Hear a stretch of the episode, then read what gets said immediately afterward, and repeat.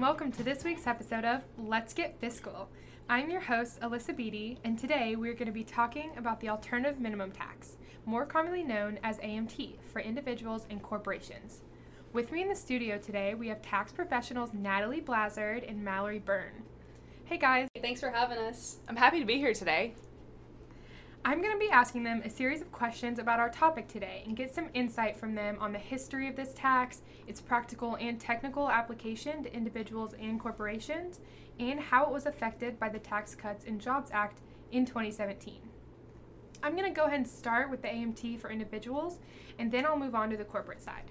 Before we really get started here, Mallory, let me first ask you to explain for our listeners who maybe haven't even heard of the alternative minimum tax before. But what exactly is it? The individual alternative minimum tax is located under Section 55 in the Internal Revenue Code, and it operates alongside the regular income tax. It requires some taxpayers to calculate their liability twice once under the rules for the regular income tax and once under the AMT rules, and then pay the higher amount. There are several things that can trigger AMT. These include large property and state deductions, having multiple dependents, home equity loans used for anything other than home improvements, long term capital gains, and even stock options. Next, Natalie, can you talk a little bit about the history of this tax for individuals and why Congress found it necessary to impose an additional tax on top of the federal income tax that everyone already has to pay? Of course. So, AMT has a lot of history, so hold on to your horses. This add on tax was origin- originally intended to prevent abuses by a handful of very rich taxpayers. In 1969, Treasury Secretary Joseph W. Barr spoke with Congress about an issue that many taxpayers with incomes exceeding 200,000, which of course was quite a bit at this time, had paid no federal income tax in the year 1966. Congress was of course not happy about this, so they subsequently enacted an add-on minimum tax that households paid in addition to regular income tax. It mostly applied to certain income items that were taxed lightly or not at all under the regular income tax. The largest preference item was the portion of capital gains excluded from the regular income tax. So, a little ways down the road in 1979, Congress enacted the modern AMT to operate in tandem with the add on minimum tax. The main preference items, including capital gains, were shifted from the add on tax to the AMT. A few, year late, a few years later, in 1983, Com- Congress repealed the original add on tax. The original minimum tax and the AMT affected fewer than 1 million taxpayers each year through the late 1990s. And then in 2001, Congress passed the Economic Growth and Tax Relief Reconciliation Act, which reduced regular income taxes but did not provide much relief from the AMT. And after this would pass new legislation every so often in an attempt to patch the AMT amount. However, this did not seem to be helping much because over the years, the amount of taxpayers affected by the AMT continued to grow, most likely because the regular income tax was indexed for inflation and Congress was enacted substantial cuts to this tax while AMT was neither indexed for inflation. The American Taxpayer Relief Act of 2012 enacted a permanent AMT fix to this problem by establishing a higher AMT exemption amount, indexing the AMT parameters for inflation, and allowing specified tax credits under the AMT. And uh, as a result, the number of AMT taxpayers fell by about 500,000. That number eventually increased again in 2017, but as you mentioned earlier, this was followed by the TCJA. Wow, very interesting. So, you had mentioned earlier that Congress originally enacted this additional tax to prevent underpayment of tax by the wealthy. How exactly were the wealthy getting away with not paying their taxes? I am sure we have all heard of wealthy individuals paying a very small tax liability, or possibly not paying any tax at all. The way many wealthy individuals get away with this is by things such as making large charitable contributions, deducting large passive activity losses, and deducting losses on disposals of property. Take take this as an example. Someone I'm sure most of our listeners have heard of, Donald Trump. In the past, he has boasted that he pays little to no tax when we all know he gener- generates a significant amount of income.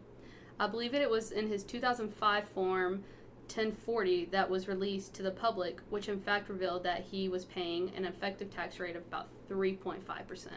However, what people often overlooked is that the Trumps were subject to this AMT that year, in which they paid about $30 million in taxes. Wow, I didn't know that.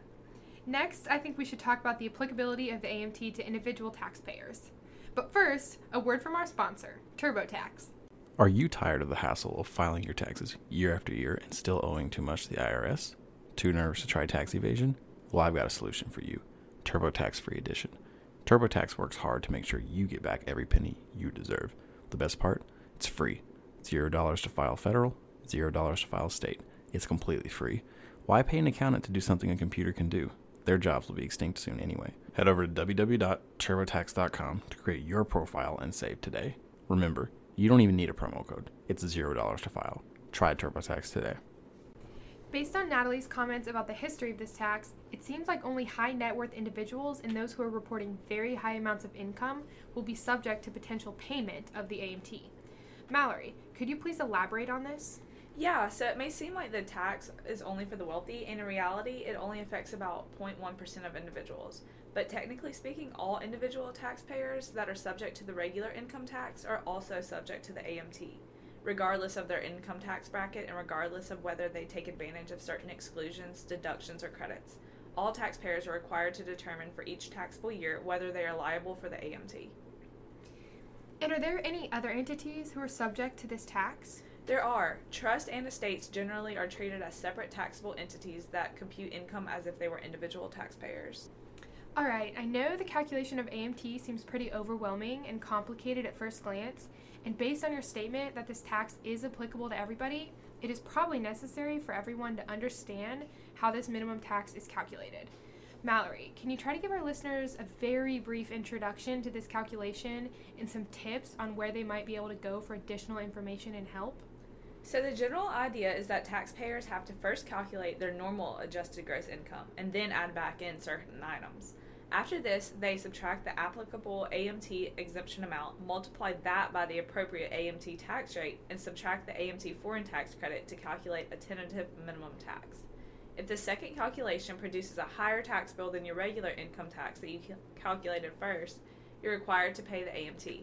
Some examples are the limitation on overall itemized deductions, standard deduction and personal exemptions, certain state, local, and foreign taxes, medical expenses, incentive stock options, disallowance of passive activity losses, alternative tax net operating losses, gain or loss on the disposition of property. Lastly, as I mentioned earlier, the regulation surrounding the payment of this tax was adjusted with the release of the TCJA in 2017. The 2020 exemption amount was increased to 72,900 for single taxpayers and 113,400 for those who are married filing joint, with phase outs beginning at 510,000 for single and $1,036,800 for married filing joint.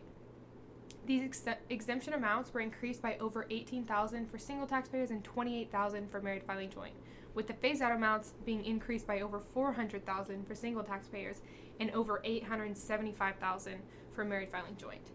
Natalie, can you talk to us a little bit about the effects these drastic increases have had on individuals? Yeah, so I believe the largest effect these changes have made on individuals is that in 2020, the AMT only affects about 0.1% of taxpayers, mostly those in the upper income ranges. All right, so thank y'all both. That concludes our talk about individuals, and now we're going to change gears just a little bit, and we're going to talk about uh, AMT on the corporate side. The 2017 Tax Act repealed the alternative minimum tax for corporations for tax years beginning after December 31st, 2017. The Act continues to allow the prior year minimum tax credit to offset the taxpayer's regular tax liability for any tax year. Additionally, for 2018 and 2019, the prior year minimum tax credit is refundable as follows. For tax years beginning in 2018, the refundable credit is an equal amount to 50% of the excess of credit for the tax year over the amount of the credit allowable for the year against regular tax liability. For tax years beginning in 2019, the refundable prior year minimum tax credit is calculated the same as in 2018. However, the credit is 100% of the excess of the credit for the tax year over the amount of the credit allowable for the year against regular tax liability. Additionally, the CARES Act added Section 53E5, which provides a corporation the option to elect the 100% figure for its tax year beginning in 2018. For short tax years, the amount refundable is prorated.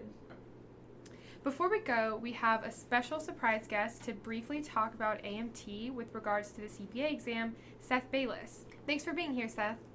I know that we typically have a few prospective accountants that listen to this podcast, so I thought it would be a nice addition to have a speaker from Becker here to tell us a little bit about how this topic relates to the CPA exam. Seth, can you tell us a little bit about AMT within the CPA exam? Hi, Alissa. Thanks for having me on the podcast. It's great to drop in. So, for those of you that are unaware, the alternative minimum tax shows up on the reg section of the CPA exam. The best way to tackle AMT is to memorize the various preferences and adjustments that it has. It helps to remember that a preference is a preference to the government and not the taxpayer. AMT is the government's last ditch effort to squeeze every penny out of you that they can. But the best way to ace the AMT on reg is to remember those preferences and adjustments that go into the calculation of AMT. I know it was quick, but thanks for having me again, Alissa. Hope your listeners enjoy. All right, well, we are about out of time for today's episode. Thank you so much to our guests, Mallory, Natalie, and Seth, for joining us here at Let's Get Fiscal. Alissa, it was our pleasure to come and discuss AMT with you and all of your listeners. Yeah, thanks for having us. I hope the listeners are able to learn a little bit about AMT from today's episode. Thank you to all of our listeners, and tune in next week for our discussion of paying tax in multiple jurisdictions with guest speaker Patrick Mahomes.